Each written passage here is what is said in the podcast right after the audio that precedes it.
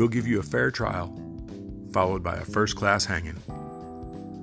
Brian Dennehy as Sheriff Cobb in Silverado.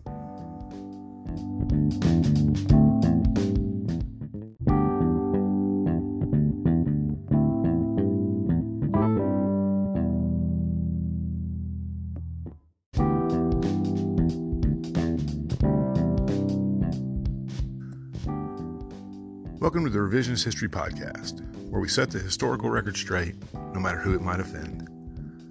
I'm Paul, and today we're going back to the movies. Now, in the past, we've looked at films from a historical accuracy standpoint, but today I want to do something a little different. I want to just suggest 10, maybe 11 Western films. Now, not Western as far as West versus East but the Old West. Because the Old West is something that we really haven't talked about a lot on this podcast, and there's plenty to talk about, which I will be getting to. And it's a uniquely American form of entertainment, and one that has died out in recent years that I think we really need to reclaim. So let's talk about the movies today. As I said, Westerns are a uniquely American form of cinema and should never be allowed to fade out of existence. Some of the greatest films ever made were westerns, right up there with Lawrence of Arabia, which is a western with camels, and The Godfather, which is a western with Italians. I mean, if you think about it, Star Wars is simply a classic western set in space, right down to the innocent farm boy Luke Skywalker, rogue cowboy Han Solo, and a black hatted, well, black helmeted Darth Vader. So, what follows are roughly 10 westerns everyone should see before they shuffle off to the great roundup in the sky. Not all of these are going to show up on the list of greatest westerns of all times from a critical standpoint, and several on that list won't show up here. These are simply my personal favorites, and they're in no particular order. Except for number one, which is Butch Cassidy and the Sundance Kid from 1969 part buddy film, part comedy, and all Western. The chemistry of Paul Newman and Robert Redford alone make this one of the greatest films ever. Like The Godfather, it also contains dialogue people quote decades later, often not even knowing where it originally came from. Some of these lines include I've got vision and the rest of the world wears bifocals. You just keep thinking Butch, it's what you're good at. And my all time favorite, you think you use enough dynamite there, Butch? The cinematography is breathtaking, and the final scene is one of the most iconic in movie history. True Grit, 1969. Now I'm listing the John Wayne original version while fully acknowledging the greatness of the 2010 Jeff Bridges remake. This one's special to me for a personal reason, too. As a kid growing up, the only person I wanted to be besides Springsteen and Kareem Abdul Jabbar was John Wayne. A few years back, when the retina in my left eye detached, I had to wear an eye patch for a bit, so I finally got to be the true grit version of the Duke, a one eyed fat man. And oh my lord, that final climactic scene. If you've never seen it, do it today. Silverado, 1985. Many people thought this might just be the film that started a renaissance of Western movies. It's got a great cast, including Kevin Kline, Jeff Goldblum, Scott Glenn, Danny Glover, Linda Hunt, and a young Kevin Costner, and a great villain in Brian Dennehy. It was directed by Lawrence Kasdan and co written by Kasdan and his brother Mark, following his co writing work on three little films called The Empire Strikes Back, Raiders of the Lost Ark, and Return of the Jedi. It was everything a Western, and really a movie in general, supposed to be. And even this wasn't enough to spark a Western resurgence, unfortunately. Tombstone, 1993. Another film that should have been the start of a Western comeback. This one has virtually no flaws from the standpoint of the genre. Kurt Russell played Wyatt Earp to perfection, Sam Elliott was his usual cowboy self, and Val Kilmer literally became Doc Holliday. This was easily Kilmer's finest role, and that he wasn't even nominated for an Academy Award is beyond belief. And really, does it get any more Western than the gunfight at the OK Corral? People who've never heard of Westerns know about that. It's the best Western made in the past 30 years, and it was what my best man used to calm me down before my wedding. Rio Bravo, 1959. Now, I know I said I wasn't putting these in any order of preference, but I have to admit that this one is probably tied with Butch Cassidy and the Sundance Kid as my all time favorite Western. For my money, it's the best John Wayne movie ever, and that includes the other two on this list. In Rio Bravo, both Dean Martin and a young Ricky Nelson sing, which automatically elevates the film to a new level. Walter Brennan adds some comic relief as well, but in the end, this is the Duke being the Duke, and you can't go wrong with that. The Good, the Bad, and the Ugly, 1966. Now, I know that Unforgiven is often considered the best Western ever made. It's not.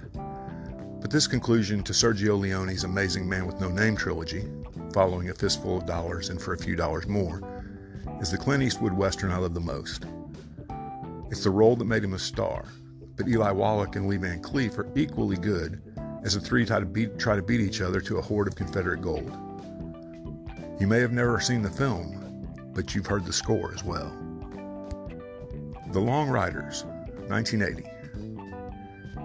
Now, when this film was first released, it got more attention for having actual brothers playing the brothers in the film than for the film itself. James and Stacy Keach played Jesse and Frank James. David Keith and Robert Carradine played Cole, Jim, and Bob Younger. And Dennis and Randy Quaid play Ed and Clell Miller. But this is no novel- novelty piece. It's easily my favorite of the many films, some good and some horrible, that portray the life of Jesse James and his gang. It's a bit different than the others listed here in one respect. While it is Western in time period, spirit, and action, it's technically not set in the Old West. Pretty much all the action takes place in the Midwest, specifically Missouri.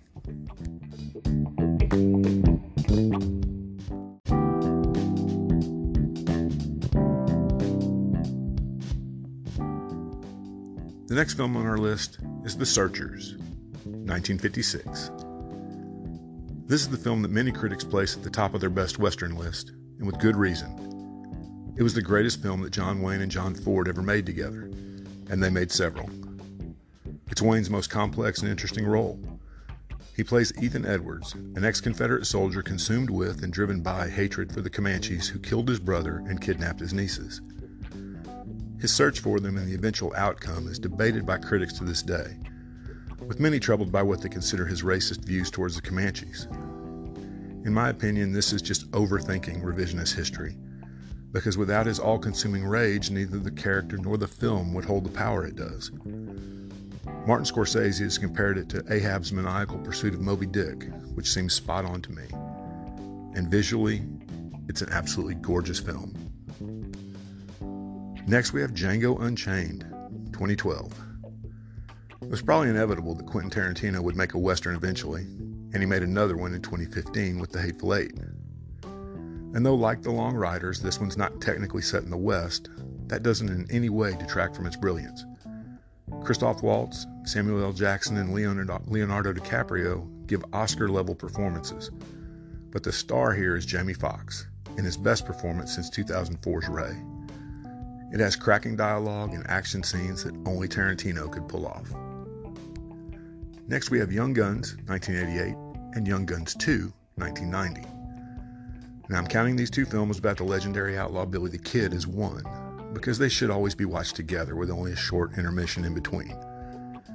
I also freely admit that neither film is likely to show up on a best of list, and I make no apologies. Both of these movies are just plain fun, something sorely lacking in too many films today.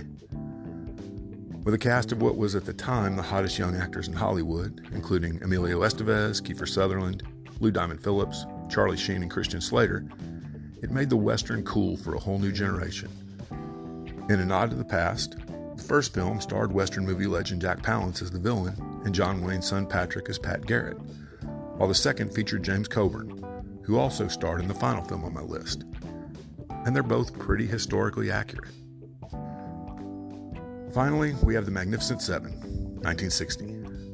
Now, I know this makes 11 movies instead of the 10 that I stated in the title, actually 12 if you count both Young Guns, but I couldn't leave off a film that's both a classic Western and stars maybe the coolest man to ever walk the planet, Steve McQueen.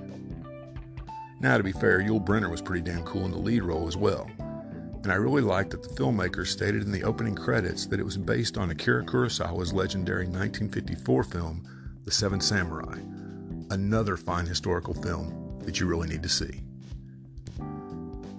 Now, there are many more westerns that I could have included here, especially Once Upon a Time in the West and High Noon. In fact, I really should have included them, so let's just act like I did and make sure you watch those as well. The Western is a wonderful and too often dismissed genre, and one you'll be glad that you gave a second or maybe a first chance. So grab your boots, grab your hat, and let's go to the movies and learn some history at the same time. We'll see you next time.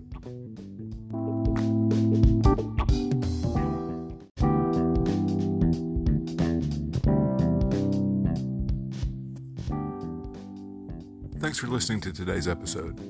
I hope you found it both informative and entertaining. If you'd like to help us keep episodes like this coming, please consider clicking on the Support This Podcast link in the show notes. It'll go a long way towards helping us create more episodes and hopefully becoming completely ad free. Thanks a lot.